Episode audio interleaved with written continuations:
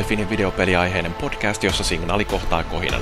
Konsolifinin sivuilla on parin viime viikon aikana voinut lukea muun muassa artikkelit indie-pelipalvelu Utomikista ja Frozen Bytein joulukuussa julkaistavassa seikkailuroolipeli Nine Parchmentsista sekä seurata striimattuna Call of Duty World War 2. Käykää tutustumassa osoitteessa konsolifin.net. Minä olen Jyri, linjoilla odottavat kovat keskustelijat Jani ja Markus, joten ei muuta kuin siirrytään suoraan tangentille. Mitenkä tota, sä kävit sitä länsimetroa kokeilemassa, niin koitko semmoista välitöntä öö, paineen tunnetta siellä perärajan suunnalla, kun piti päästä vessaan, mutta sitten junassa ei ollutkaan vessaa, niin petyit No onneksi siellä on ostoskeskus kuitenkin siellä ihan länsipäässä, että pääsee tonne siellä sitten käymään kahvilla ja kakalla. Mm, sama meininki kuin joskus Intti-junassa, että liikkuvasta junasta ovi auki ja sitten perse ulos siitä ja sitten vähän sinne turauttaa telakalle vähän jotain herkkua. Telakoitumista Intti-junassa, joo. Mm. Espoo, tervetuloa kakalle. Eikö se justiin ollut se tärkeä syy, minkä takia Itä-Helsingissä vastustettiin länsimetroa, että noin kaikki espoolaiset nyt pääsee kakkimaan sitten pitkin poikin. Niin, ja siinä taitaa olla monilla päättäjillä helpottava tunne, kun saa metron valmiiksi. niin. Joo, no mut hei, meillähän on tässä nyt hyvin keskustelu jo käynnissä, eli Tangentille ollaan päästy ennen kuin on puhuttu yhtään peleistäkään. Meillä linjoilla siellä oli, niin kuin kuulitte jo, niin, niin kova ennen Tampereen Kaiffari Jaani. Joo, terve vaan tältä Jutilan hienhajusta ja muusta kaikesta kulttuurillista. Onko sä jo oppinut puhuun Tamperetta ees? No kyllä mä tuossa vähän niin kuin kokeile. Toi ei kuulostanut yhtään oikealta vai mitä Markus? Ei, ei niin vähän alusta, oli häpeäksi koko Kalevan ekalla akselille. Tämä oli mun tulkinta tästä tamperelaisuudesta. Mistä päin sä oot alun perin kotoisin muuten? Seksi Suomesta ihan tuosta Nava-alueelta. Ehkä vyö alapuolelta vähän. Okei, no se selittää jutut tietysti sitten ihan hyvin. Mm, aina menee vyö alle. Joo, mutta tosiaan mä pääsin kokeilemaan länsimetroa, olin silloin heti ensimmäisenä päivänä. Ja mun täytyy sanoa, että siis niinku, musta siinä on jotain sellaista niin kuin hirveän kivaa, että jaksetaan innostua jostain noinkin banaalista asia, asiasta kuin siitä, että meillä on putkessa kulkeva juna, joka nyt pääsee muutaman kilometrin pitemmälle länteenpäin vielä. Ja jengiä oli siellä parveilemassa aivan sikana, että justiin tuonne isoon omenaan, joka tällä hetkellä on se länsipään päätepysäkki, niin sinne oli oikein järjestysmiehiä tarvittu ottaa ohjaamaan ihmisiä, että ne, jotka tulee ulos sieltä metrosta, niin ei tuki väylää, että jotkut ei, pääsee sitten se on, kato, niille, Mä just uutisen luin, missä oli, että Itä-Helsingissä on 40 prosenttia nuorista miehistä peruskoulun varassa. Ne järjestysmiehet on siellä lännessä sitten oot, niin kaikkia niitä lukutaidottomia espoolaisia ohjaamassa jollain lapiolla siihen metroon, että ei kun tohon reikään. Mm. Joo, ja sitten siellä myytiin, tai en mä tiedä jaettiinko niitä ilmoitteita, niitä sellaisia todella hienoja oransseja kangaskasseja, joissa oli iso M-kirja, ja ajattelin, että jos siellä olisi jaettu jotain ämpäreitä, niin varmaan olisi ollut kaikki Itä-Helsingin hurjat siellä sitten hakemassa Espoon puolelta ämpäreitä, mutta niin, niin, ihan siihen ei mennyt, että suosio oli muutenkin tarpeeksi suunnaton. Aika modernia ihmisiä kuitenkin, jos menee jotain metroa kattelee, että täällä sivistyksen kehdossa Tampereella mennään katsomaan vain tunnelia ja ollaan valmiiksi noissa ratikasta, jota kuurot ei kuule. Niin, niin jäävät vahingossa ratikan alle. Se on joo, vaarallista. Miten ne on selvinnyt siellä bussien keskellä? Niin, miten Tuohonkin meni, montako miljardia tuohonkin meni rahaa tuohon hankkeeseen. Että Eikö toi aika pirun kallis ollut? No olihan se yli, mitä, 1,2 mitä miljardia, kun siihen meni vai? Mm. Ihan älyttömiä ra- rahasummia kuitenkin ja sitten miettii sitä, että jotkut on vielä tyytyväisiä, että hei, ihan hyvin jätkät tehtiin. Joo, no siis sehän oli vähän farsi just siinä mielessä niin kuin jännä vertaa näitä pääkaupunkiseudun projekteja noihin tamperelaisiin, niin siellä raitiotie, äh, vaan no, no kiskot taitaa asentua hyvää vauhtia ja tunneli valmistuu etuajassa ja alle budjetin, että niin, niin jossain kun porukalla tehdään ja yhdessä mennään, niin kaikki valmistuu ajalla. Näin no. Spirit of Tampere. Mm-hmm. Make Tampere great again. Niin, mitäs Markus, kun tulee kansiareena, niin, niin onko siinä ehkä parasta ikinä? No siis se on ehdottomasti parasta ikinä. Pääsee sinne juhliin mestaruutta, kun Ilves viimein voittaa taas, niin se on sitten... Niin, että se on ollut pelkästään tuosta hallista kiinni. Se on ollut hallista kiinni. Se on tietysti, että ne varmaan ne kaikki oranssit paidat siellä katossa, niin ne hämää niitä Ilveksen pelaajia, että eivät sitten oikein osaa pelata, mutta niin, niin jos tuonne uuteen saadaan sellainen vähän korkeampi katto vielä, niin ne kaikki Tapparan mestaruuspaidat siellä. No ne pitää katsoa jotain CHL-osallistumisviiriäkin nykyään Tapparan puolella, niin se on aika semmoinen niin kuin, en nyt sano mitään, mutta että ei nyt ehkä itse viitsisikään sellaista pitää. Niin. No mitäs Black Friday meni? Hienosti, en ostanut yhtään mitään. No, Joo, se oli. siinä päivässä on se hienoa, että silloin on kaikki vähän halvempaa. Että jos ei olisi ollut alennuksia, niin kyllä niin kuin viiltäisi itseltäni ja naapuriltakin ranteet auki. Että Joo. Se Mä kävin semmoista. tuolla kävin kamppikeskuksessa konsolinetissä katselemassa, onko siellä mitään tarjouksia, ja ostin sitten itselleni tuon Farpointin ja Aim-controllerin. Eli nyt voit näyttää älyttömän tyhmältä pelata se kotona. Sulla on semmoinen Kyllä. imurin varsi kädessä, mikä on veetty jokin solmuja. Kyllä, Sillä. koska siis niinku tämä Aim-controlleri on niinku ehdottomasti hienoin tällainen lisälaite, mitä on ikinä valmistettu yhtään mihinkään, mutta siis tota, täytyy sanoa, että Farpointissa niin se, öö, kun se muuttuu sitten joksikin sniper-kivääriksi tai rynkyksi, niin, on se kyllä melkoisen munakkaan tuntusta. Se, niin kuin, miten se, miltä se näyttää oikeassa elämässä, niin sillä ei ole mitään merkitystä, koska kun niitä katsoo VR-lasien lävitte, tai siis sitä katsoo VR-lasien lävitte, niin se on kyllä mahtavuutta. Se on haittaa, että emäntä mm. katsoo siellä, että sulla on tommonen kehitysvammaisten suunnittelema dildo kädessä ja pyörit siellä elektrisistä ympyrää. Alkaa vaimokin olla oman pelihuoneen puolella, että saa lukittua sut sinne.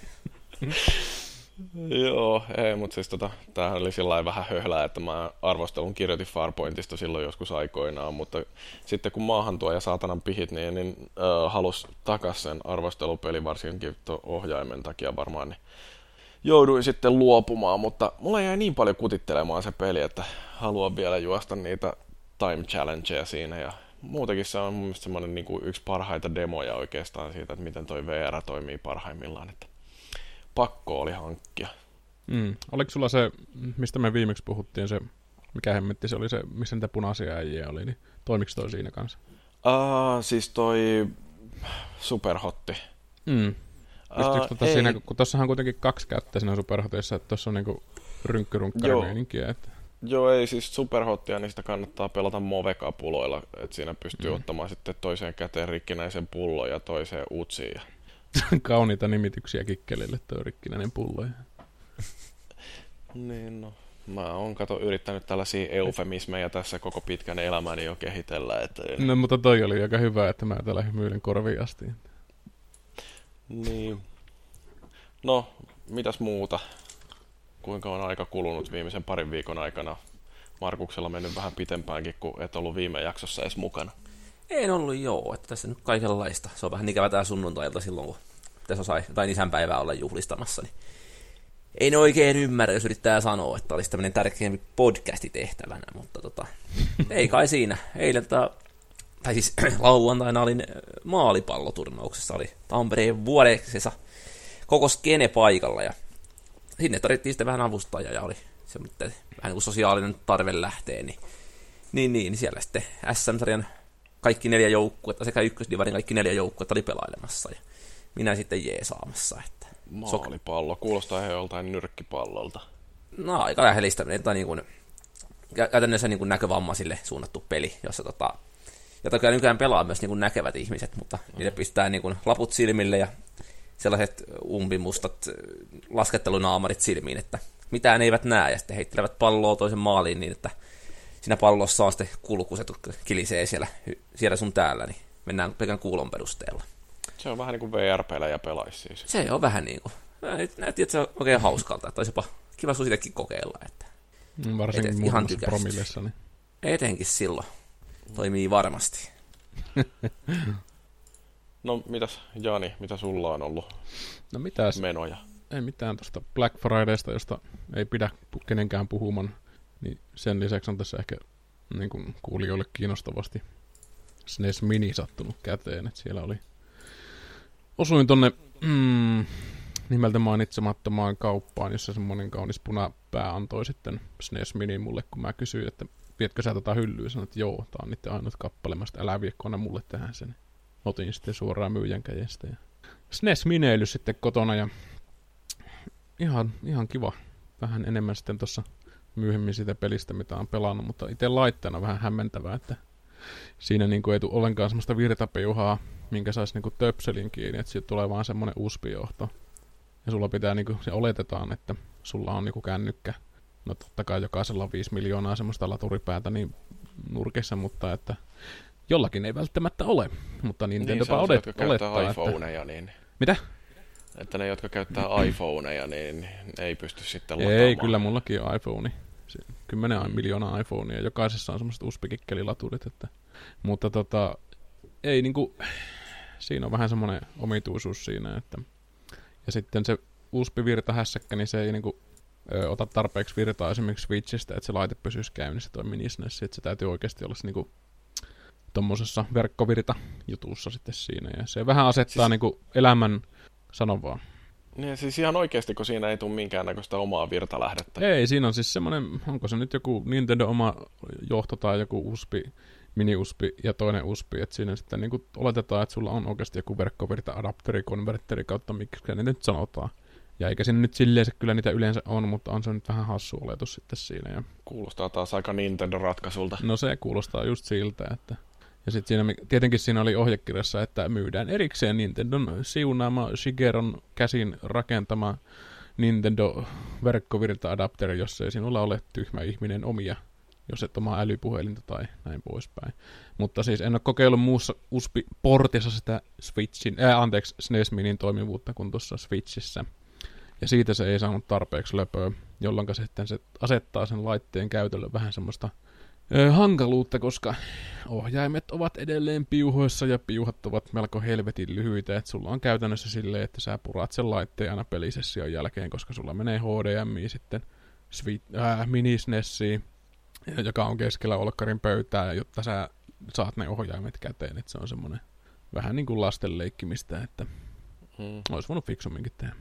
Onko ne irrotettavat ohjaimet kuitenkin, että Joo, että niissä on semmoinen omituinen liitin juttu, mitä mä vähän hölmistellen tuossa paketista aukastellessa niin katoinkin, että kun siinä on se vanhan portin näköinen SNESissä ne semmoiset slotit, mutta se on itse asiassa semmoinen aukastava luukku, minkä alla on sitten ne uudenlaiset portit, että mutta tota, kuitenkin nyt on SNES Mini ja sinänsä semmoinen yksi näistä harvoista joululahjoista, mitä tässä on itse nyt sitten ennen joulua lahjonut.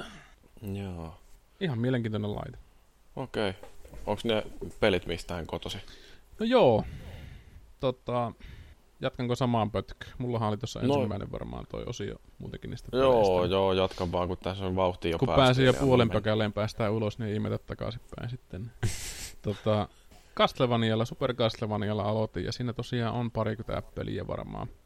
Mutta mä googlettelen, mitä pelejä siinä on, että mä voin sanoa, että en varmasti sano väärin. Se on kyllä kauheata, että jos podcastissa menee vahingossa sanoa jotain väärin, niin kyllä niitä mm. dumaajia löytyy, jotka kertoo sulle, että sä olet paska-ihminen. Joo, mutta Super Castlevania, onko se nyt nelonenkin vielä siellä nimen perässä, ja tota, sillä sitten aloittelin, ja tuossa on tavallaan semmoinen efekti, mitä tuossa kavereiden kanssa tuumattiin pari vuotta sitten, että näille peleille on hauskaa nyt kostaa tälleen vanhempana. Että muksuna kun tuli kyömyä, niin maan perkeleesti jossain Nessipeleissäkin, niin joku Cobra Triangle, se on semmoinen, mikä niinku muksuna aiheutti ihan äsy, älyttömiä raivareita ja mentiin ulos hiimänmiekoilla hakkaamaan puita ja muuta rakeemista sitten kun pelissä tuli turpaan, niin nyt pystyy sitten isona, isona kostamaan niille kun Nessi löytyi. Ja alkuperäinen Nessi löytyi ja sitten löytyi vielä Cobra Trianglet sun muut. Ja vähän samanlaisella mentaliteetillahan tässä on on näitä pelejä, että Star Foxia ja ehkä niinku hienona kuriositeettina Star Fox 2 ei julkaistu lainkaan ennen kuin se on tässä koko hökkelissä, mutta vältin tai maltoin olla kokeilematta sitten sitä, että mä lähden ihan tämmöisellä, en nyt aakkosella, aakkoslinjalla liikenteeseen, mutta että tota, semmoisista tapauksista, mitkä on tuttuja, niin mä niillä vähän käynnistelen tätä retroilua ja mutta että Star Foxin lisäksi on Secret of Mana, Mega Man X, uh, Legend of Zelda, Link to the Past, joka on paras Zelda. Ja sitten on uh, Mario Karttia, Super Mario RPGtä, Super Metroideja, Super Punch Outia, Yoshi's Islandia, mm-mm, bitches, Secret of Mana, Final Fantasy 6 ja kaikenlaista tämmöistä perusjuttua, josta niinku tavallaan voi ehkä vetää sitten semmoisen pienen sivujuonteen siihen, että mikä, olisi, mikä esti Nintendo tunkemasta kaikkia parhaita pelejä oikeasti. Miksi ne on just nämä pelit? Miksi tässä on Chrono Triggeria esimerkiksi? Jotenkin vähän semmoisia omituisia no. juttuja niiltä. Se olisi varmaan maksanut niille 50 senttiä enemmän, niin mm. jotain lisenssimaksui, niin mieluummin pitää sen 50 senttiäkin itse ja sitten tekee noita sen 50 000 kappaletta noita. Kyllä. Näissähän on sama rauta sisällä tässä ja sitten mini siinä Nessissä. Et sitä on ilmeisesti jotkut fiksummat netistä vetänyt muutamalla moukarilla paskaksi noin vehkeet ja kattonut täysin samat piirit ja samat kolvaukset näissä vekottimissa, että ei se nyt silleensä ole niin kuin mitenkään tekniikan puolesta rajoitettu, kun ihmiset on näitä laitteita niin kuin modannutkin silleen, että ne on tunkenut oikeasti sen Chrono Triggerin sun muut kaikki rampaket ja vähänkin paskemmat pelit sitten tuohon laitteeseen, että on saanut pelata niitä.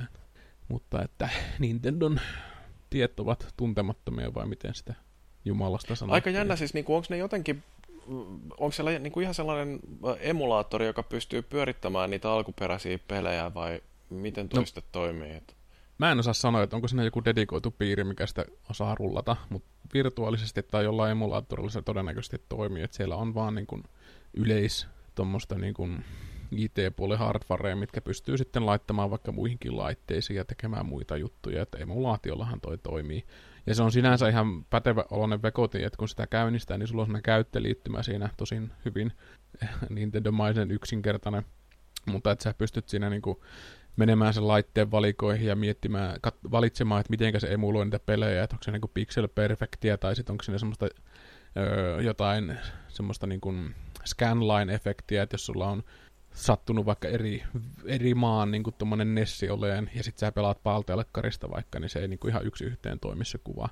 Et siinä saa tuommoista pientä retroa kaivettua sitten sieltä, että jos on vaikka isi ollut liikematkalla jossain Meksikossa ja tuonut sulle piratoidun NTSC SNESin sieltä, niin sä pystyt sitten siihen sellaiseen raitamaailmaan palaamaan sille emuloidusti jälkikäteen. Että mutta aika jännä siis silleen, kun ajattelee, että toi SNESikin, niin se on tainnut olla sitä aikaa, kun ihmisillä on ollut 19-tuumaisia kuvaputkitelkkareita, niin miten toi sitten jossain 65-tuumaisessa 4K OLEDissa toimii. Että. Niin, en ole vielä sitä. Mä ajattelin, että mä kokeilen seuraavan kerran, kun sinne Espooseen suureen maailmaan tuun ja pääsen hengissä, niin sitä, tai hengestäni siellä Länärissä, että tota, kaverilla sitten testaili just nimenomaan näillä 65 OLED-telkkarilla, että päästään taas jatkamaan sitä levyraadin viitoittamaan tietä, että otetaan kaikki kuolleet pikselit käyttöön. Mutta että oma 55-tuumainen 500 vuotta vanha LCD ainakin toimii ihan hyvin, ettei niinku neljä, neljän suhde kolmeenhan se ruutu on, ja sä pystyt niihin sivuun sururaitoihin valitsemaan jonkun taustakuva, jos sä haluat. Että jos sua hämmentää se öö, pimeä synkkyys siellä pelikuva ulkopuolella, mutta että sinänsä ihan toimivasti lähti toi laite. Ja siinä Super Castlevaniassa mä en muista ihan lähde vannomaan sitä, että oliko siinä sellaista, että jotkut efektit niin kuuluu, jos tapahtuu ruudun oikealla puolella, niin se kuuluu oikeasti vaan oikeasta kaiuttimesta. Mutta musta tuntuu, että ne on vähän fiksannut noita pelejä tähän julkaisuun, että jos sä niin tapaat jonkun mökön siellä toisessa laidassa, niin se sitten kuuluu se ääni sieltä oikeasta ra- laidasta sitten sitä ruutua. Mm. Kivaa. Castlevania, Super Castlevania, se ei niin ihan läheinen peli ollut mulle, mutta että kuitenkin kakkonen on semmoinen yksi peruskivistä, minkä päälle on rakentanut tätä omaa nörttikautta ja kiinnostavuutta näihin tämmöiseen vaihtoehtoiseen viihteeseen, niin tota, Super Castlevania jäi joskus kesken johonkin vaiheeseen, ja täytyy kyllä sanoa, että ei jumalauta toi kahdeksan ja kakkosen, kahdeksas maailma ja kakkoskenttä siitä maailmasta, niin se on niinku semmoinen, että siinä niinku oikeasti aikuinen mies miettii, että paljonhan, niinku, tai kuinkahan tu, tyhmäksenä itsensä tuntisi, jos nyrkillä ton laitteen rikki ja heittäisi ikkunasta pihalle, että se oikeasti niinku, se jatkuu ja jatkuu ja jatkuu, ja sitten kun herpaantuu pikkusen ote, niin sä niin kuolet kerrasta, että kun siellä on semmoisia klassisia piikkejä, mitkä selkeästi osoittaa alaspäin, että jos sä niin kävelet niihin sivusta, niin sä sitten kuolet niin yhtä hyvin kuin niiden alle, että tämmöisiä aikamme ratkaisuja näissä peleissä. Joo, toi on jännä just tommonen, että niinku, miksi ihmeessä kukaan, tai no, jotkut tietysti tykkää pelata noita vanhojakin pelejä, mutta mä en siis en pystyisi kuvittelemaan, että hankkisin itselleni vaikka ilmatteeksi saisin niin jonkun tuollaisen retrolaitteen ja sitten hakkaisin jotain. Mutta millä sä aloitit? Millä sä aloitit pelaamisen? Oliko sulla Nintendo mä... vai lähdikö jollain Commodorella vai jollain kahta kiveä hakkasit yhteen ja huusit alastomana niin, jossain niityllä? Käpylehmiä tietysti, mutta siis mullahan niin kuin ensimmäinen pelikone on ollut niin kuin tuonne foorumillekin kirjoittelin tässä just jokin aika sitten, että niin, niin oli toi uh, Game Watch Donkey Kongi, mutta sitten ihan konsolipeli tai konsolilaite oli tota ColecoVisioni, semmoinen, jossa oli jotain niin kuin, mikähän siinä oli Pole Position tai joku formulapeliä ja sitten oli toi semmoinen Pac-Man-klooni ja jotain mm. muitakin tällaisia. Mut Mut siis, sä et niinku... semmoista ottaisi niinku ihan huumorimielessä itsellesi käyttöön? En todellakaan. Ne pelit niinku nykypäivänä, kun niitä katsoo, niin nehän ihan kakkaa. Et kun jotain siis muistelee lämmöllä näitä uh, Defender of the Crowneja ja uh, Mission Impossible ja muita tällä, vai Impossible Mission se oli, mutta niin, näitä kuuslankupelejä justiin, ajattelen, että vitsi, ne oli kyllä teknisesti tosi edistys, edistyksellistä kamaa silloin aikoinaan. Ja nyt mä näin jonkun sellaisen emuloidun version tästä just Defender of the Crownista, ja se oli kyllä niin, kuin niin hirveätä shaibaa. Että... Aika kultaa muistot. Kyllä, ja tosi vahvasti. Mutta sä oot tämmönen sieluton ja kylmä moderni ihminen, niin ei kai siinä oikeastaan mitään muuta voisi siihen. Niin no siis se justiin, että kun niitä älyttömän hyviä uusia pelejä on, ja siis niin kuin pelaamattakin mulla on vaikka kuinka iso kasa tuolla noin sellaisia, jotka oikeasti on huomattavasti monipuolisempia ja paremmin tehtyjä ja paremman näköisiäkin, vaikka tässä on mikään kultasilmäinen nokka, niin miksi ihmeessä mä niin kuin vaivaisin itseäni hakkaamalla jotain niin kuin dinosaurusten ajan pelejä? Se on se nostalgia. Nostalgian syystähän ihmiset noita maksaa, tai noista konsoleista. Että nostalgia. Eik, niin, eikä se sisältö tietysti niin kuin, miksikään silleen mennä, että hyvä, ne on niin kuin, hyvä nähdä ja vähän muistella, mitä, mitä joskus ollut. Että samoin kuin joku uusi Transformers-elokuva, niin varmaan on parempi teknisesti kuin ykkösterminaattori, mutta ei se nyt, ei se nyt tarkoita silti sitä, että ehkä kannattaisi Michael Bayn kikkeliä hyvä, ravistaa. Hyvä, hyvä vertaus kyllä. Että tosiaan itsekin tykkään monesta noista pelistä, mitä tässä paketissa on niin kuin nyky, nykyäänkin, että Final Fantasy 6, Secret of Manat, Jossis Islandia taidettiin pari kastiketta sitten kehuakin täällä kovasti. Että kyllä on niin kuin ihan mm. vertaansa vailla olevia pelejä vielä tällä mittaripuulla, nykymittarin puulla. Että, et, et vaikka mm. toi Castlevania onkin ehkä niin kuin pelinä aika aneeminen siinä mielessä, että se taisi olla ensimmäisessä aallossa laitteen peleistä, että kaikki on todella yksinkertaista, mutta se mikä siinä niin kuin ehkä oli se juttu silloin, että ooo vittu, pitääkää mua pyllystä kiinni, tämä on parasta ikinä, että kun sä pystyt keskeyttämään sen ruoskanlyönnin tai silleen, että sä pystyt kä- käden jättämään siihen suoraksi, sitten kun sä alat heiluttaa sitä d eri suuntiin, niin se niinku pyörittää sitä ruoskaa sinne, että se oli niinku semmoista tämä uusi ulottuvuus on ruoskimisessa murrettu ja nyt mä pääsen niinku tämän olemun tekemisen oikeaan äärelle ja tai Niin, mutta kun miettii tota just silleen niin kuin vertaa tota elokuvia tällaiseen interaktiivisempaan mediaan, niin leffapuolellahan oikeastaan sen jälkeen, kun Orson Welles teki Citizen Kanein, niin siellä ei ole enää keksitty mitään ihan hirveästi uutta. Et tota, se niin kuin, teknisesti se ei ole muuttunut ihan hirveästi. Et tietysti niin kuin kerronnallisesti, kun vertaa jotain 90-luvun alkupuolen leffoja siihen, mitä tehdään nykyään, niin nykyään leikkaukset on paljon nopeampia ja ää, sillä ylipäätään se rytmi on jotenkin paljon tiiviimpi. No, siinä mutta, mutta esimerkiksi niin ajattelee jotain Blade Runneria, siis se mm. alkuperäinen Blade Runner, että sen kun justiin tässä katsoi jokin aika sitten, niin siinä on myös sellainen elokuva, joka ei ole vanhentunut oikeastaan yhtään. että se on siis edelleen ihan sairaan kovaa kamaa. Ja se just kertoo sitä, että elokuvat on ollut jo melkein 40 vuotta todella kypsä taiteen laji sillä että ää, se niin kuin, siinä ei ole enää sellaista, mikä hirveästi kehittyisi. Interaktiivisessa mediassa taas, että se on niin paljon haastavampaa tehdä tuollaista ylipäätään kerrontaa ja mekaniikat kehittyy ja kaikki tällaiset näin, niin jatkuvasti tulee jotain sellaista uutta, että, niin kuin, että miten tehdään asioista virtaviivaisempia ja pelaajalle mukavampia.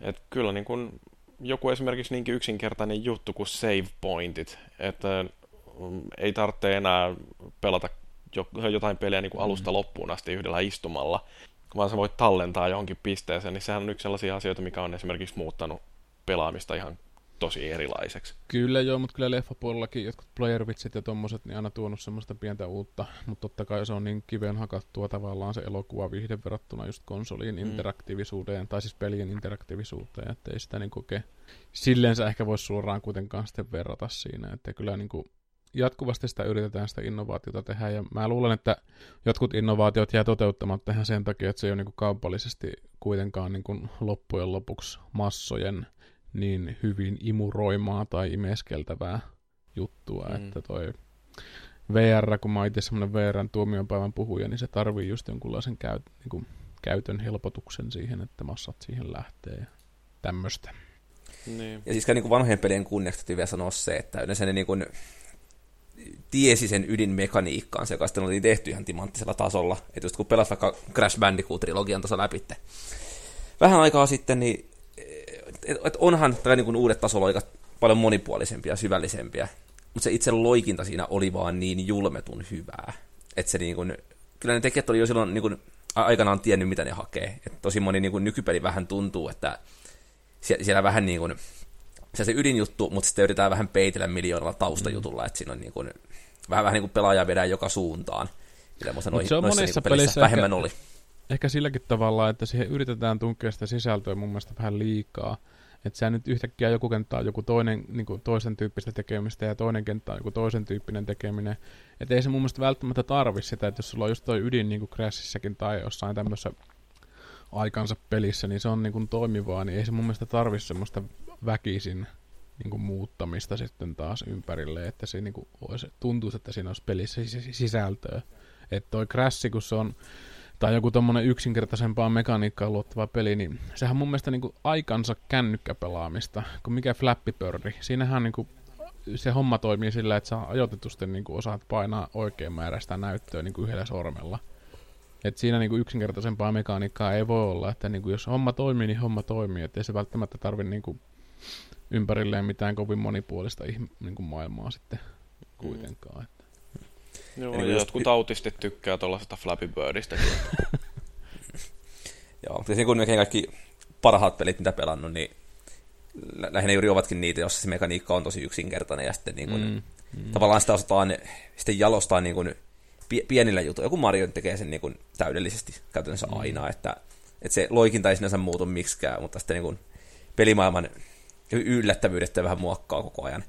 Mm. Et ei tarvii olla sitä, että pelissä hiippailla ja sitten tulee joku kaksi räiskintäkenttää ja sitten hiippaillaan lisää sen takia, että saadaan vaihtelua sillä, että ei, se, ei, ei hyvä pelistä vaadi, jos se mekaniikka on toimiva ja kiinnostava.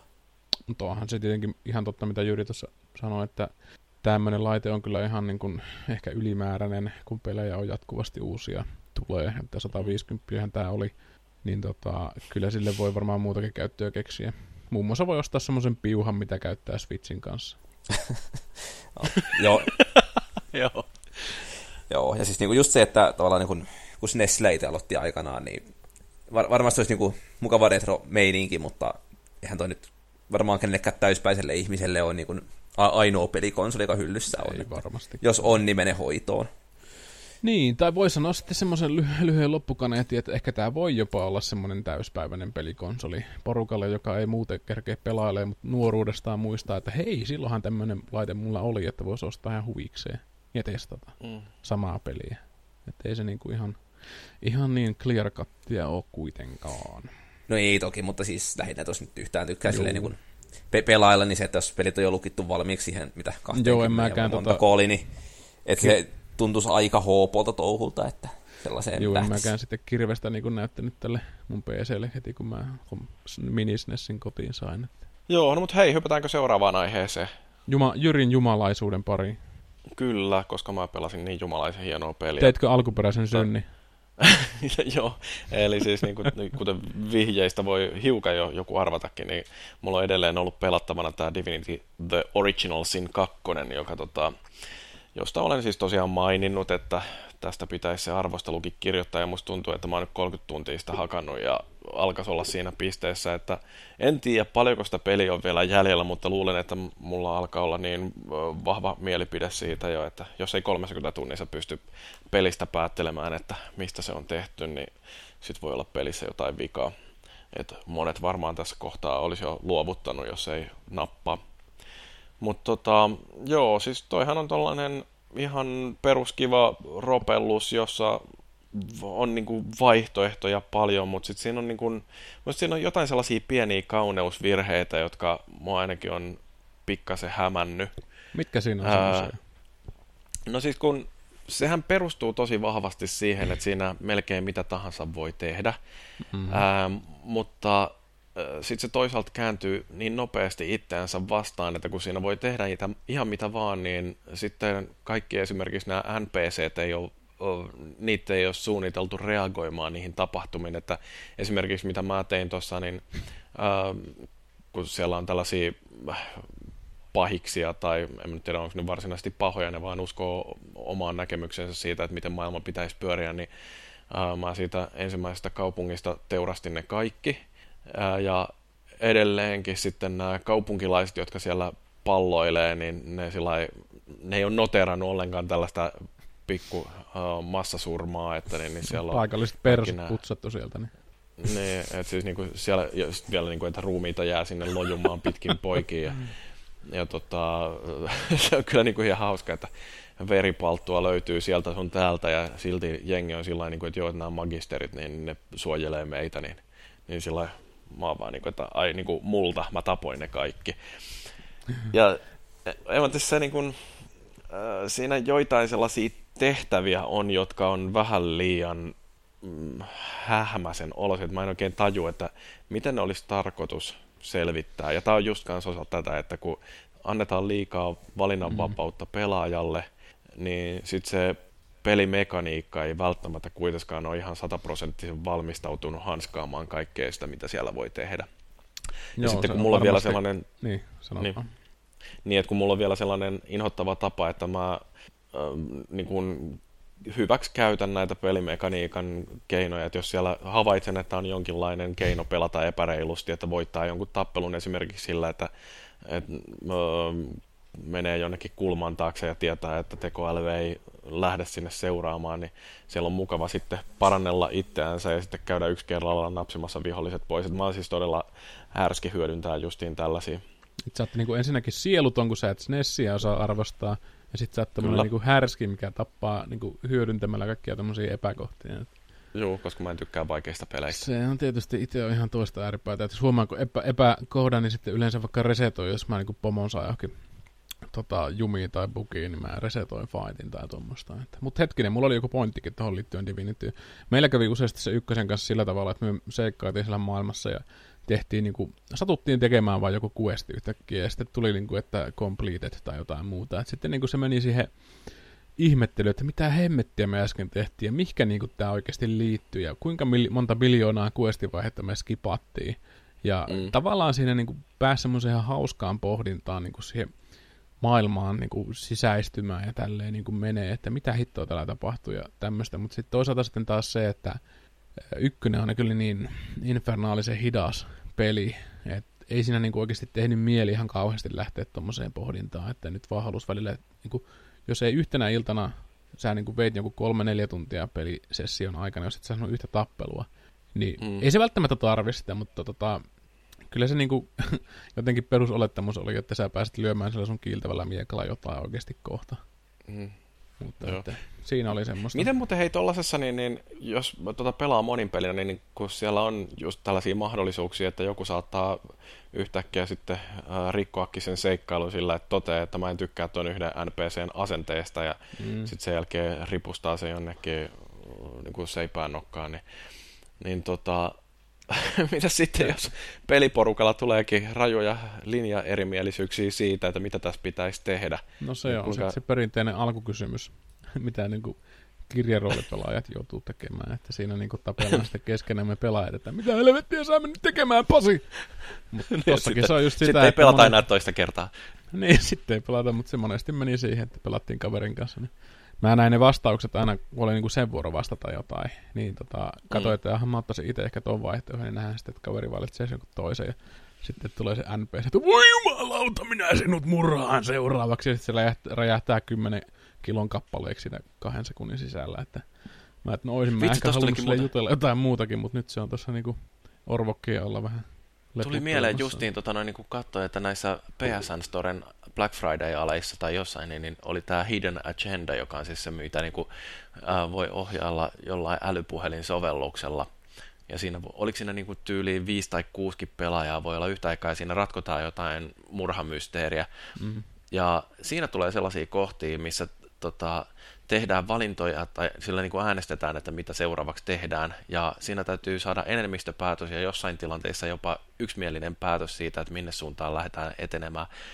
Ja tota, tämä sitten edellyttää sitä, että sen peliporukan, tätä siis pelataan niin kuin yhdessä tilassa, että toi ei ole verkon ylittä. Se on vähän niin kuin siinä pakohuonepeli, täytyy mitä niitä nykyään järjestetään hyvin paljon. Niin. Joo, no pakohuoneet on kanssa ihan hauska, mutta niin kuin jännä idea silleen, että tosiaan täytyy ihan oikeasti niin kuin keskustella ääneen siitä, että mitä tehdään, paitsi tietysti sitten, jos on joku sellainen runkku siinä peliporukassa tässä Mm. Divinityssä, kun sekin olisi mahdollista, että muut jää keskustelemaan, että mitä tehdään, ja yksi vetää vaan ihan omaa Ihmiset on sooloa. erilaisia, että kyllä aina yksi yhteen otantaan joku runkkari mahtuu sitten kuitenkin. Että Kyllä, kyllä. se oli tota, mä katsoin semmoista sarjaa kuin kolme prosenttia.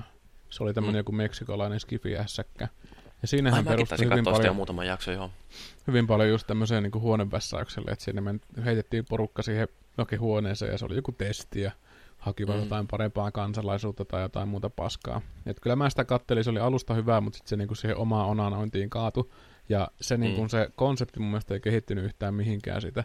Mutta se oli just tällainen, niinku, että huoneessa näkyy joku halkastu täti, ja sitten pitää miettiä, Mm. miten, mitä siinä on tapahtunut. Et ihan sinänsä mielenkiintoinen, mutta että ei sitä niinku hirveän montaa jaksoa jaksanut siinä. Että toikin voi käydä pitemmän aikaa sitten ihan vähän niin kuin pelaajan luonteen päälle sitten taas, että jos välillä haluaisi oikeasti heiluttaa sitä kirvestä, joka on aika Mm. aivotonta ja reaktiopohjasta sitten siinä, että tämmöinen pieni demokraattinen yhteenotto totta kai saattaa elävöittää vähän eri tavalla sitä pelitapahtumaa, mutta toisaalta sitten taas kyllä niin kuin tämmöiselle keep it simple stupid pelisuunnittelullekin on oma paikkansa. että Joo.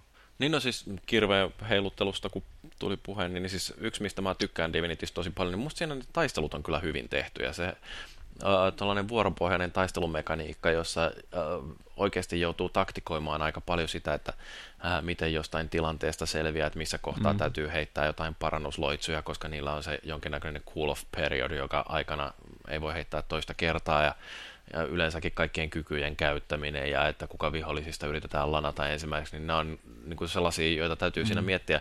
Mulla on siis tosi paljon sellaisia fightteja tullut siinä vastaan, jotka on monta kertaa täytynyt yrittää, kun on havainnut jossain kohtaa, että kun on enää neljä hengen seurueesta yksi hengissä, että tämä ei taida mennä tällä oikeastaan lävittä, niin sitten Joo, kyllähän toi, loadia. Niin. toi niinku peligenrenä nojaa sitten taas tommoseen, että kun sä et ylikert- yksinkertaisesti vaan tiedä, että mitä ne viholliset pystyy välttämättä tekemään. Ja useasti mm. tuommoisessa Baldur's Gateissa ja näissä, niin se on se ö, virheen marginaali on niin suuri, että se sun yksi virhe tai tietämättömyys maksaa niin kuin sun ryhmän hengen. Et Niin. siinä on tavallaan sellainen taas, että jos noin fightit kestää useasti tosi pitkään, niin kuin ainakin ykkösessä kesti, niin se taas lisää Mm. mm. sitten sitä, että kuinka halukas sitä on jatkamaan, että jos on niin kuin rajallisesti aikaa illasta pelata. Mutta että Mm. kaveriporukassa toi oli kiva, kun sai suunnitella justiinsa, että hei mun äijä ei jaksa kävellä sinne asti, tai se ei ole niin nopea, että se pääsee tonne meleettämään tota tyyppiä, niin käy sä hoitelemassa se, niin mä menen tonne johonkin puskan taakse ja heittelen noilla vanhoilla papanoilla sitten tota maagia tai jotain muuta. Että siinä pystyi Mm. hyvin sopimaan sen sotasuunnitelman, ja sitten se oli ihan hauska, kun se homma totta kai meni useasti sitten taas silleen, no jos se ei mennyt perseelle, niin sitten meni onnistu, onnistu siinä, niin olihan siinä ihan voittajafiilis sitten, että niin kuin aina noissa on.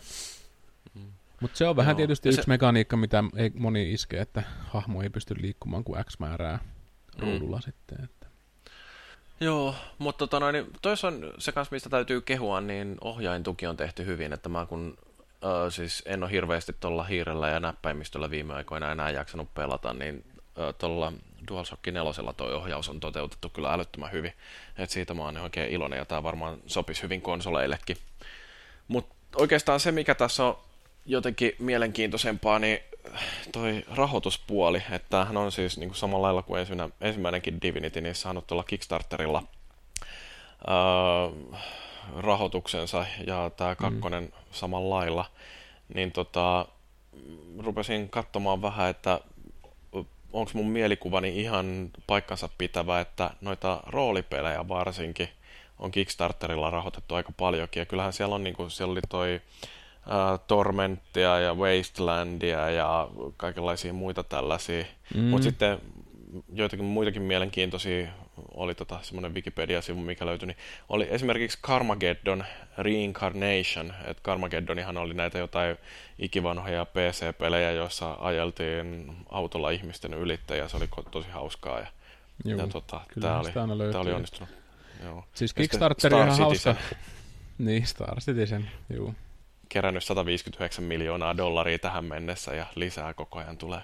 Joo, mä en enää jaksa sanoa yhtään mitään siitä. Mutta tota, oikeastaan noihin Kickstartereihin liittyy, liittyy, niin kuin liittyen tota, nykyinen tommonen pelijulkaisijoiden julkaisijoiden tämmönen rahastuskiima, mitä näistä lootipokseista nyt on saanut lukea viimeksi Star Warsista ja sitten tästä Destinystä ja näin poispäin, niin uskoisin, että jengi alkaa oikeasti vähän katselemaan tätä Kickstartereita eri silmällä, koska musta toi tommonen niinku tuntuu oikeasti ihan perseeltä. Että sä niinku et koskaan saa niinku oikeita tuotetta, sä saat vaan tuotteen, minkä niinku peittelemätön tarkoitus on niinku saada jengi ostamaan niinku lisäeurolla. Sä maksat 70 jostain pelistä, jotta sä pystyisit ostamaan jotain koristeltuja munakukkaroita ja muita sitten niille hahmoille lisää. Mm. Ja se ei, niin kuin, se ei mun mielestä vaan tunnu enää hyvältä. Ja sitten taas Kickstarterissa, kun luvataan oikeasti, niin kuin, meillä on tämmöinen konsepti, hei antakaa meille kymppi, niin me tehdään tämä peli.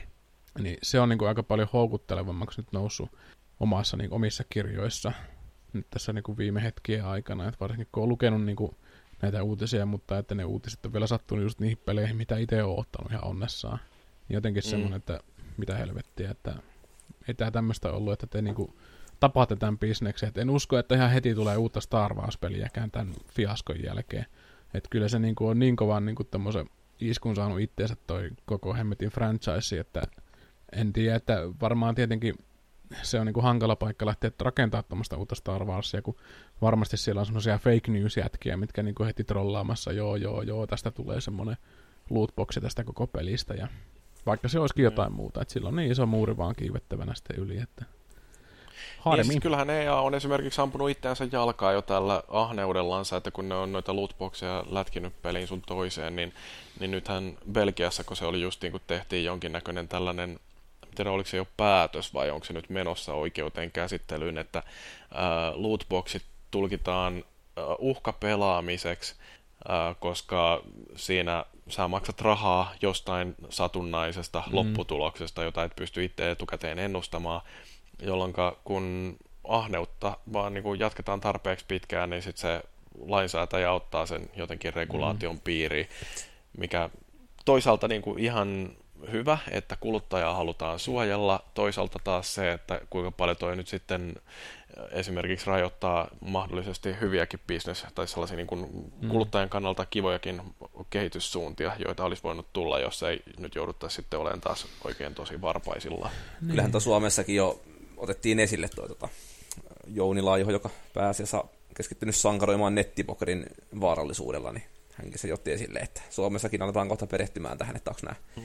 Lootipoksit ihan ok, mutta niin kuin siis se, että et kyllähän tuo ehkä Star Wars oli vähän semmoinen niin kuin yliammuttu riski nyt siinä, että vietiin vähän liian pitkälle.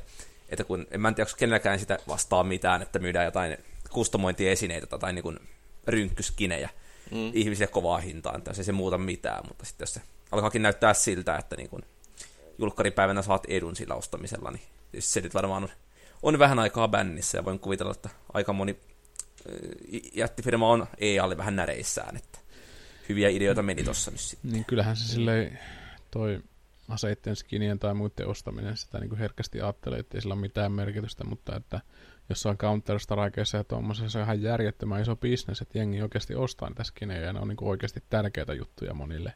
Et joku niin kuin peli, mikä tekee esimerkiksi hyvin tämän mun mielestä tämän extra random skeidan, niin on toi Overwatch. Et kuinka paljon sitten siinä niin kuin, tulee kärsimään sitten se koko systeemi, niin kuin se tämän, jos niin kuin tehdään tämmöinen isompi päätös, että kaikki tämmöinen uhkapelaaminen oikealla rahalla niin kun täytyy peleistä kitkeä pois. Joka mun mielestä on ihan hyvä, koska sillä on pelattu nyt, pilattu nyt oikeastaan niin yksi peli, mitä ainakin itse otti ihan onnessa, niin toi Star Wars. Mutta että eihän tämä nyt ihan ensimmäinen juttu kun pelintekijät vähän virittelee omiaan, että toi Destiny 2, mä en tiedä, oletteko nyt sitä lukenut sitä pientä pätkää, mikä sitten on ollut, että siinä niin kuin pelaaja sai kokemuspisteitä, kun se teki tiettyjä tapa, niin kuin mitä tahansa siinä pelissä, ja se oli yleensä, yleensä sitten sellaista, että mitä enemmän sä pelaasit, niin, sen, niin kun, se ruutu ilmoitti, että oho, onneksi olkoon sait 9 miljoonaa experience pistettä, niin sä sait oikeasti niin yhden miljoona. Että se niin kuin oikeasti mulkutti sua sitten siitä, että mitä enemmän sä pelaasit, niin sen niin kuin vähemmän sä sait pisteitä. Joka sitten taas vedetään siihen, että sä pystyt sitten, kun sä oot Eli toi homma pohjustaa sitten siihen, että kun sä oot maksimilevelillä, sä saat silti experiencea, joka kääntyy sitten siihen, että sä saat semmosia luuttibokseja käytännössä sitten palkinnoksi niin kuin levelin sijaan. Ja luuttibokseja mm. pystyy ostamaan rahalla, ja tottahan toki siinä sitten joku Sherlock Holmes veti sen johtopäätöksen, että vähentämällä tätä tai vaikeuttamalla tätä oikeasti saatua kokemuspistemäärää, millä näitä luuttibokseja tulee, niin ohjataan pelaajaa sitten työntämään oikeita euroja niiden luuttiboksien perään. Ja se oli vähän semmoinen kanssa sitten, että ei oikeasti, menittekö te tämmöisen tähän tekemään. Ja kyllähän sieltä tietenkin pungilta on tullut semmoinen julkilausuma nyt, että koska me emme tästä tykänneet ja olemme kuulleet, että pelaajatkin on jotain sanoneet, niin kytketään tämä pois tästä pelistä. Jotenkin semmoista vähän, että vähän liian myöhään. Joo, toi on kyllä, että samaan aikaan kun onnistutaan suututtamaan pelaajat ja osittain pelimedia ja sitten vielä niin kuin, muutenkin tähän pelialaan kohtuullisen epäluuloisesti suhtautuvat lainsäätäjät, niin mm. kyllä siinä on sellainen trifecta, että onneksi olkoon hyvin tehty. Niin, täytyyhän näitä aina välillä tapahtua, että homma voisi niin tyrehtyä ja lähteä uudelta pöydältä sitten käyntiin. Mutta aika skeptinen Joo. mun täytyy niin kuin sanoa, että niin kuin, tai siis skeptiseksi tämä on tehnyt mut sitten näiden kaikkien suurpelien suhteen. Et ihan herkästi en lähde niin kuin ostelemaan jatkossa pelejä, jos en mä niin kuin tämä on suora vaikutus sitten tämmöiseen, että en mä niin kuin halua maksaa hirveästi pelistä, jonka niin kuin joko kusettaa, niin kuin tämä Destiny, ihan niin kuin puhasta kusettamista, tai sitten, että sä joudut lisäksi maksaa vielä jotain euroja, että sä saat jotain kontenttia. Et tietenkin mä haluaisin olla joku Luke Skywalker tai Darth Vaderi jossain Star Warsissa, mutta sä et voi olla sitä, jos et sä pelaa sitä peliä 100 tuntia tai anna 100 euroa niille lisää. Jotenkin vähän semmoinen. Päteekö toi, että... hmm. toi sama ajatus sitten peleihin, johon tulee DLC? Että samoin sitä joutuu maksamaan, että onko se sitten niinku niin. ihan yhtä paha vai onko se vähemmän paha? En mä tiedä, mä oon jotenkin aina monta DLCtä vähän vastaan, että onhan se ihan kivaa, mutta ne on yleensä niin paskaa ollut, että ei niistä niinku paljon hullua hurskaammaksi ole tullut, että Battlefieldeissa on nyt oikeastaan ollut ne DLCt sellaisia, että on tullut peleihin kontenttia, mutta mm. jotenkin ehkä mä oon osunut semmoisiin peleihin, missä nuo DLCt ei oikein tuntunut miltään, niin jotenkin vähän sen tyhmä olo, että no ottakaa nyt ressukat niitä euroja, kun kuitenkin pistätte omasta selkänahasta tähän pelin tekemiseen sitä energiaa. Niin. Joo. No DLCistä mä oon kirjoittanut oman avautumiseni jo tonne meidän bloginkin jossain kohtaa, että niin lakkasin ostamasta uusia pelejä sen takia, mutta ne perustelut on asia erikseen. Mutta tota, mä luulen, että me toi Divinity käsiteltiin tässä ja ehkä vähän jotain muutakin.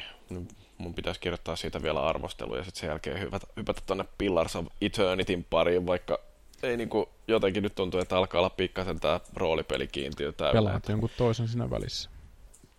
Niin, jos mä vaikka Farpointin pelaisin uudestaan lävitte, kun mulla on toi hieno AIM-kontrollerikin. Mutta hei, Markus, mitä sulla? Niin jos sanoit, että oot noihin jättiroolipeleihin vähän kyllästynyt, niin, niin, niin. ehkä tämä avoimen maailman pelit alkaa myös olla jo omalta osta ehkä.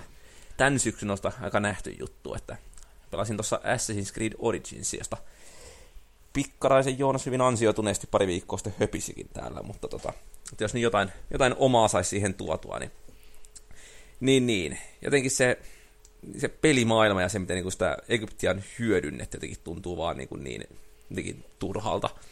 Että se Egypti oli siinä niin järjettömän komeasti tehty ja yksityiskohtainen ja kai jossain Kitsan pyramidella oli hieno kiivetä, mutta, mutta sitten kun pelasi Unity ja Syndicate silloin pari vuotta sitten läpitte ja se tapa, jolla ne hyödynsi niin kuin historiallisia hahmoja ja henkilöitä ja muuta. Että siellä niin kuin varmaan molemmissa peleissä meni kymmenen historiasta tuttua hahmoa, jotka, niin kuin, jotka tiesi ja joiden niin kuin, merkitys oli keskeinen. Niin tässä niitä on sitten se kaksi. Että Cleopatra mm. ja Caesar. Että se niin kuin, kyllä tuli jotenkin niin kuin, tylsä olo siitä. Eikö Markus Antoniusta ollut? Ei, ei ainakaan vielä, että kai jossain DLC-osa tulee sitten. Myöhemmin kyllähän toi niinku... Ja Brutus. Onhan ne jo julkaistu. Luuttiboksista hyppäävät. Brutus niin, kyllähän julkaisivat joku kuukausi ennen julkaisua sen tota, kartan, että minkä mukaan aikovat julkaista tavaraa ainakin maaliskuuhun asti, mutta tota, tämän suhteen tuli vähän se, että kun läpi pelasi ja joku 35-40 tuntia oli mittarissa, niin, tota, niin, niin ensimmäistä kertaa assu historian aikana, niin en jaksanut alkaa grindaamaan näin mitään sen päälle. Että kyllä se oli niin kuin loppufiaskon kun näki, niin öö, Black Flagista lähtien. Että tota, mä tota, ykköstä ja kakkosta kokeilua aikana, mutta molemmat jäi jostain sitä heti kättelyssä. Mitenkäs sä ränkkäisit nää, jos sun pitäisi nyt ränkätä niin kuin, pitää ränkätä, niin mitenkä sä laittaisit nää järjestykseen? Näin? Black Flag on ihan ehdoton ykkönen, ei kahta sanaa siitä. Se, tota, Unity ja Syndicate on hyvin lähellä, mutta tota, ei ihan. Ja tämä nyt menee sitten sen jälkeen sitten, että... Eli kaikkein Vaikka tämä pelillisesti siis peli. niin kuin, Niin. siis tota, niin kuin pelimekaanisesti paras. Mutta sitten Joo. taas se, että, että miten hauskaa on pelatessa, miten niin kuin kiva on seurata sitä maailmaa, tarinaa, hahmoja, niin kuin nähdä uusia juttuja, niin siinä tämä valitettavasti kyllä jäi aika selväksi.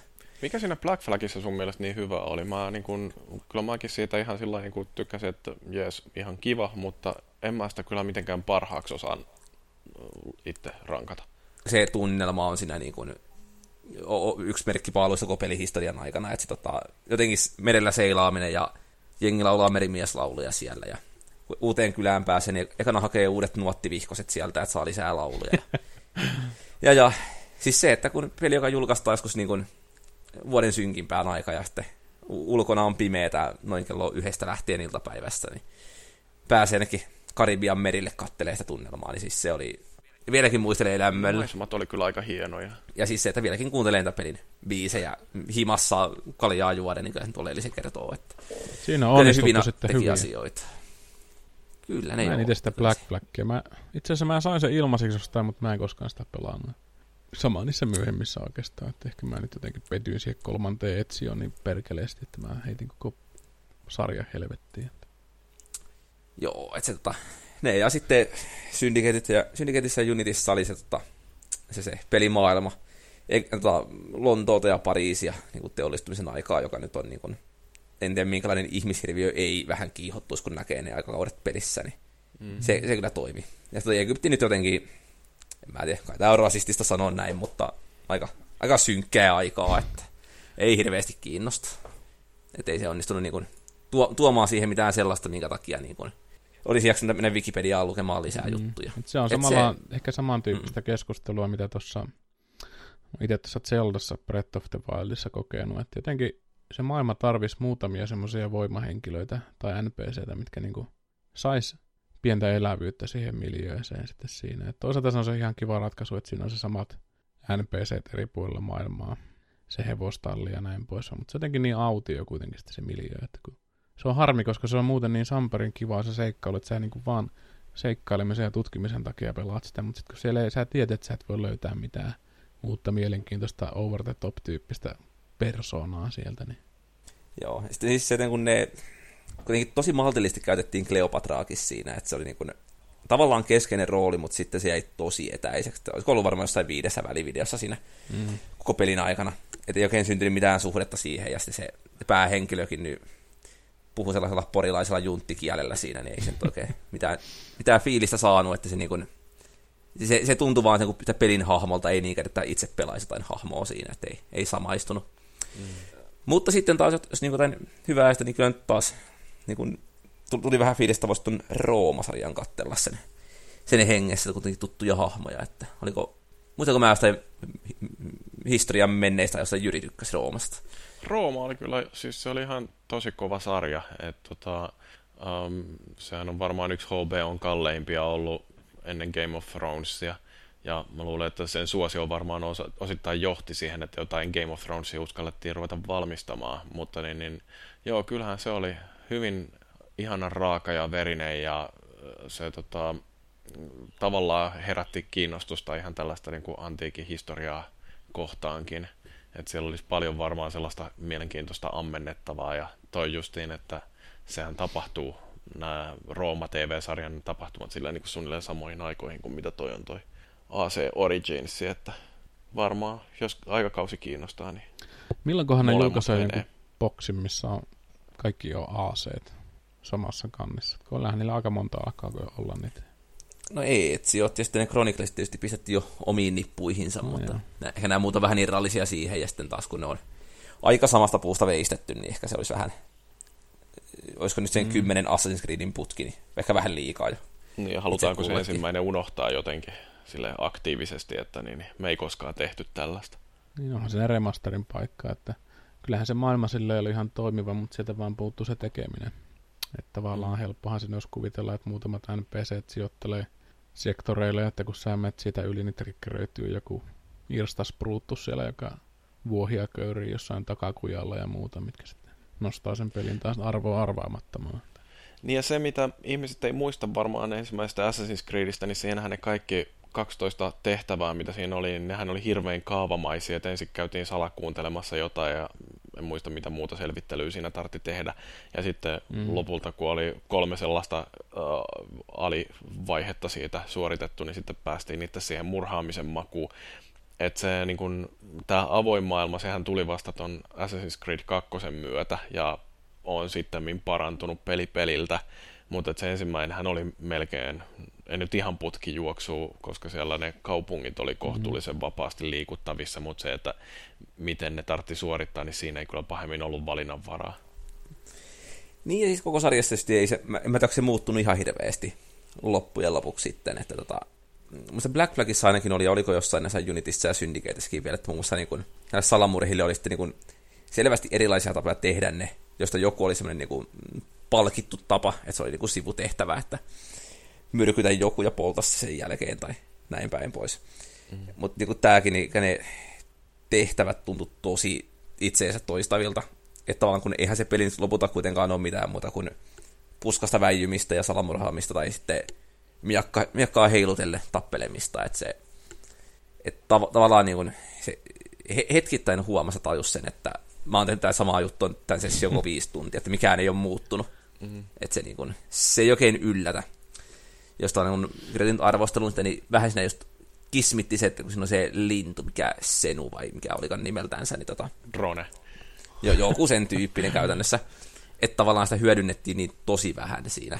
Että se oli aina se sama, että lintu taivaalle ja sitten katsellaan, että tuolta löytyy papyrusta ja sitten sinne, että Mua harmitti olisi, ihan hulluna. Sitä voinut jonkun sivutehtävän tehdä sille kokonaisuudessa. Mua harmitti noissa etsioissa ihan älyttömästi, kun siinä tuli se, kun sä rekrysit niitä jotain salamurhaa ja sä pystyt lähettämään niitä niin tekemään tehtäviä. Et se, niin kuin mun mielestä siinä oli niin kuin hirveän mielenkiintoisen minipelin mahdollisuutta, että yksi äijä on niin kuin sun salamurhaaja vaikka hidas, mutta vahva ja joku olisi niin kuin nopea ja heikko niin kuin fyysisesti taistelussa, että se voisi niin kuin vähän skautata niitä kohteita ja laittaa menemään, mutta siinä niin kuin menetettiin ihan älyttömästi tuommoista mikä olisi niin ainakin mun mielestä ollut mielenkiintoista sisältöä tuohon pelisarjaan. Joo, ja tuossa nyt oli, sitä täytyy sanoa kehuna, että, tota, että tavallaan kun vuorokauden ajoilla oli väliä, että jos meni ainakin vihollistukikohtaan yöllä, niin siellä saattoi puolet vartioista olla nukkumassa, ne voi pystyä sitten vaan sitä niin kuin suolistamaan yksi kerrallaan, että kukaan sai tietää mitään, mutta tota, mutta sekin, että kun niitä on koko ajan ja jokaisen menee yöllä, niin se pointti vähän katoaa siitä. Että olisi... Oliko siinä silleen, että... Jotenkin hauskaa, että se olisi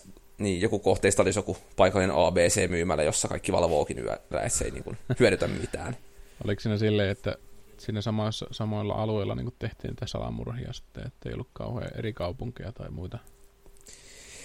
No kyllä ne niin eri kaupungissa eri tehtävät ja kaikissa paikoissa niin omansa, mutta tota, ne vihollistukikohdat on kuitenkin aina aika samanlaisia. Mä mietin Eli... vaan, että aika, aika niin kuin teräshermosia vartioita, jos tietää, että saman joukkueen kymmenen muuta jätkää on tapettu ja teurastettu kaikki vartijat ja pystyvät vielä sitten vetämään lonkkaa siellä. Ei tää niin paha, ei tää niin paha, että... Muuta tai siis, niin, en mä tiedä. kuoli vanhuuteen. Sellainen lokalisoitunut akuutti vanhuuteen kuolemiskompleksi siellä. niin, että eikö sitä vanhemmiten aina kaikille ihmisille kasvat tikarikurkkuu? Kyllä, tai ainakin perseeseen. Oh. Et ehkä joku niin kuin, vähän sellaista, no en ole siis Hitmaneita pelannut, mutta siellä nyt on vähän näitä pystyy tehdä erilaisia juttuja, että se tota, et, et, niin kuin, pystyisi myrkyttämään jonkun hernekeiton ja kaikki kuolisi siihen. Sehän olisi se kiva juttu. ihan mielenkiintoinen, että Hitmanista vaan rupesin naarmaan, kun muistaa aina ne saakeli pesuhuoneet, kun jokaisessa paikassa on niin pesuhuone ja siellä ei yleensä kukaan kuule, niin sä raahasit niitä ruumita sitten sille pesuhuoneeseen, että kattoo asti, että sä pääs karkuun, kun sua alettiin jahtaa, sille ikkunat oli tungettu niin täyteen niitä ruumiita sitten sinne. Jotenkin sillä, että oh shit.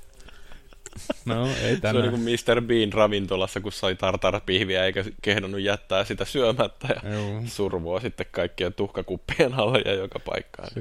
Hitmanissa survotaan sitten ruumiita. Se oli just siinä, että sen, aina löytyy se pyykkihuone, mikä kukaan ei mene. Että sä voit kaikki talon 500 henkivartijaa tappaa ja tunkea sinne pyykkiä alle pierun polttamien verkkareiden väliin, että sinne, sinne mahtuu. Joo, mutta siis yleisesti Creedistä vielä, niin oli se nyt siinä kun hyvä peli, mutta ehkä vähän hengetön. Et en mm. mä oikein, kun ei niin kuin oikein osaa nimetä yhtään selvä niin kuin tarinan ja hahmojen lisäksi niin kuin ongelmakohtaa, mutta sitten taas niin Joo. ei, ei se hirveän nautinnollista Onko kuitenkaan tossa taas mitään ollut. multiplayeria ollut? Tossa ei tainnut olla kyllä yhtään Eikö minkäänlaista. se jossakin ollut? Etsiossahan oli siinä Etsio 2.5. Siinä ja sitten siinä tota Black Flagissa oli ainakin. Miten ne, sellaista. minkälaisia ne monin pelit? Mä en muista yhtään. Sitten oliko se vaan sellaista, että sä tappelit siellä toisia ja pystyt yllättämään jonkun, jos saatkin joku... Siis mä en koskaan niitä itse pelannut, mutta mä ymmärsin, että ne on jotain sellaisia, että siellä ää, niin kuin väkijoukoihin yritetään so, ää, soluttautua ja sä et tiedä ketään muuta, että kuka siellä on pelaaja, mm. kuin ainoastaan oman kohtees. Että siellä kai pääsee sillä niin kuin lähestymään, jos osaa käyttäytyä niin kuin NPC. Joo, juuri tämä, että se niinku, Mm. tavallaan jos sä kiipeät puuhun, niin sitten ihminen huomaa aika nopeasti sitä hetkinen, että. Toi ei oikeasti noin tee, mutta sitten taas jos sinä niinku istuu puiston penkillä juttelemassa vanhojen patujen kanssa niitä näitä, niin Mm. Ihan on mielenkiintoinen tuo konsepti silleen, että sitä olisi voinut laajentaa aika paljon. Et mä pelasin joskus muinoin semmoista murhamysteeri, salamurhaajapeliä, joku Houseboat tai joku The Boat tai The Ship itse asiassa. The Ship oli sen nimi, ei Houseboat. Tota, siinä oli just ideana se, että X määrä pelaajia spawnaa semmoisen luksusristeilijää ja niiden niinku tappaa, jokainen saa niinku kohteekseen tappaa niinku joku toisen pelaajan siitä. Ja tota, sen homman juju oli siinä, että niillä aina tuli joku vessahätä tai nälkä tai jotain muuta, mikä pakotti niinku piilosta poistumaan. Ja se oli mun mielestä ihan hauska mekaniikka tavallaan pitää se toiminta sitten sellaisena vireänä, että sä et pystynyt jäämään just johonkin loputtomasti johonkin puiston penkille.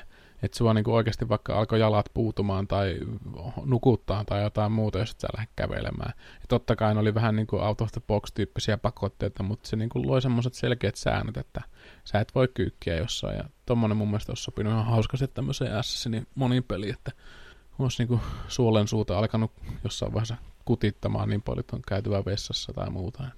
Joo, en, se oli ihan hauska. Se pelasi joitakin sessioita, mutta ei sitten taas kuitenkaan, niin ei, ei se koukuttanut. No, mä, silloin, mä sitä- muistan, että mä vähän sitä, mutta en mä sitten kuitenkaan tota, Joo. itse sitä innostunut. Se oli joskus, kun mulla oli Xbox joskus 100 miljardia vuotta sitten, 360. Niitä ihania aikoja, mitä ei haluaisi muistella. Että. Sepä, mutta tota niin, kyllä se Origins niinku, teknisesti oikeasti niinku sarjan rajapyykki, että Mm. Kannattaako sun mielestä, kannattaako sun mielestä Mm. ostaa niitä syndikateja tai mikä se oli se Unity? Että onko ne, mun mielestä ehdottomasti, se niinku, mutta siis... siis, siihen Victorianisen ajan sijoittuu sinne, tai onko se niinku molemmat, onko se niinku ykkönen ja kakkososat vai onko se niinku eri pelit? Ja...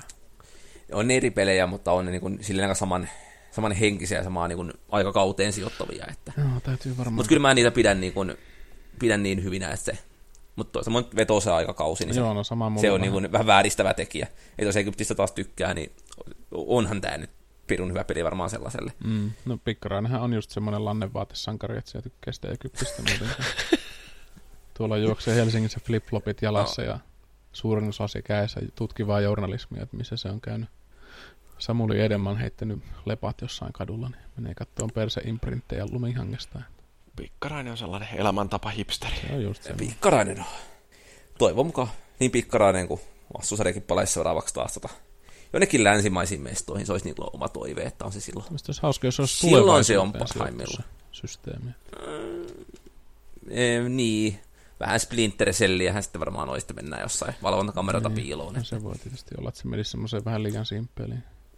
Y- yksi mitä vähän toivonut silleen, että tota, niin, niin, että saisiko niin kuin jotain toisen maailmansodan jostain kaupungissa tehtyä sellaisen, että mm. Mm. se tavallaan sotaisi ne vaan ympärille me oma juttuunsa, niin se voisi olla ihan kiinnostavaa. Päästäisiin tappamaan se Hitler kerrankin, jossain semmoisen kuin Wolfensteinissa. Niin joo, se olisikin sellainen niin kuin erilainen öö, tulkinta siitä, että miten se Hitler oikeasti kuoli, että se oli avustettu itsemurha. Se oli tungettu sinne pesuhuoneeseen sinne muiden ruumiitten kanssa. Viikset lepattaa ja laitettu. Hitman ja Assassin's Creed crossover. Juurikin. Ja siitä saa vielä kun, kunnon lystikkään kohun aikaiseksi, kun Activision tämän tekee, ja siinä kohtaa sitten, kun tapetaan ne Goebbelsinkin lapset, niin siitähän se kohu tulee. Kaikilla on hauskaa. Joo. No niin, mutta nyt on pelattu natsikortti, niin, niin tämä on keskustelu selkeästi ohitte. Että, eli, öö, mä luulen, että meillä on niin nämä rupattelut tässä, mutta mitäs meinaatte tehdä tässä seuraavan parin viikon aikana nyt sitten? Mä meinasin pistää taas Switchin peluutukseen. Doom tuossa odottaisi pöydällä, että se on, tota, on seuraava sitten. Minä sitä kokeilin pelata tuolla Pleikka mutta niin, en, mä, en, mä en jotenkin niin kuin ymmärtänyt, että miksi.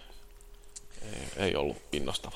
Miksi pelaa? Niin, joku, joku sitä vähän sanoi siihen malliin, että, että sitä voi pelata silleen niin kuin, ta- tavallaan niin perusräiskintää, jolloin pelaa sitä väärin, tai sitten laittaa rokin soimaan kotona ja juoksee täysillä vaan tappamaan kaikki, että silloin se on hauskaa. Että en tiedä. En ole pelannut, täytyy nyt kohta ottaa tyypit siitä. Mm, joo. Mulla on ongelma, kun Doomissa ei voi jäädä sinne kulman taakse odottamaan, että tekoälytyhmät, niin ne tulee yksi kerrallaan tapettavaksi. joo, se on kova rajoite elämässä. niin. Töissäkin se on hankalaa no, elää just mietin kanssa, että sä kahvikuppi kädessä otat. Mä oon juonut tämän kahvikuppi, eikä kukaan tullut nurkan takaa, että mä olisin päkstä päin Miksi mulla ei ole töissä kavereita? No kun mä tapan ne kaikki. se on ihan hyvä. Kaatuu joku pankki sitten siinä sivutuotteena, että työntekijät luopuvat. no joo, mutta on ainakin tiedot suojassa. No se on tietysti totta. Että... You will never tell anybody. No, mitäs Jani? No mitä, sulla mä ottelen mun Black Friday lootibokseja ja itken verta sitten täällä. Seuraavalla et viikolla. Mitään uusia 150 kaapeleita ostanut. Ei, mutta ostin kaikenlaista muuta turhaa sieltä. Mutta että siitä sitten ehkä joskus ensi viikolla lisää. Joo, niin. No mä odottelen, että kummipoika tulee käymään meillä taas tuossa tulevana viikonloppuna, niin voidaan pelailla Farpointia mun uudella aseohjaimella ja ehkä käydä sitten katsomassa, että minkälainen Dudson parkki siellä länsimetron päässä odottaa kuin sateenkaaren päässä oleva kulta-aarre. Mm. Taas jyrisetä heitu sen vääränlainen tildo kädessä kotona. se onkin kiva, joo. 11-vuotiaan ei vielä tarvitse tietää, että minkälainen on oikeanlainen dildo. varmaan enemmän kuin myö, että se on niin saturoitunut toi kulttuuri, että muumista alkaen kaikki. Ei kun missä oli tuossa teletapeissa, niillä on dildot päässä erilaisia kikkeleitä. Just. Okei, okay. no, mut hei, tota, mä luulen, että tämä alkaa olla tarpeeksi väsynyttä juttu, että voidaan vetää tämä jakso taas pakettiin, eli niin, täältä herää tangentti on taas ohitte. Tämän podcastin lisäksi konsolifin sisältöä kannattaa käydä lueskelemassa osoitteessa www.konsolifin.net ja muistakaa seurata meitä Facebookissa osoitteessa facebook.com kautta konsolifin ja Twitterissä tunnuksella at konsolifin ja Twitchissä osoitteessa twitch.tv kautta konsolifin. Ja näiden lisäksi meidät löytää YouTubesta ja Instagramista. Ja joskus ylläpidon kanssa voi käydä juttelemassa konsolifinin Discord-keskusteluissa. Mutta omasta ja osallistujien puolesta kiitos kuuntelijoille ja me palataan radioaaloille taas parin viikon kuluttua. Siihen asti pitäkää peukalot vetreinä.